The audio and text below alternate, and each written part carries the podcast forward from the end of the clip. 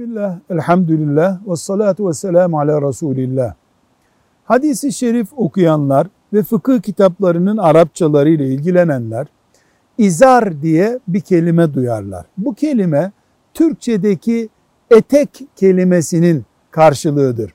Bir hamam havlusu boyunda bir kumaş, göbekten diz kapağının altına kadar olan kısmına dolanır, etek gibi giyilir ama bir kıyafettir.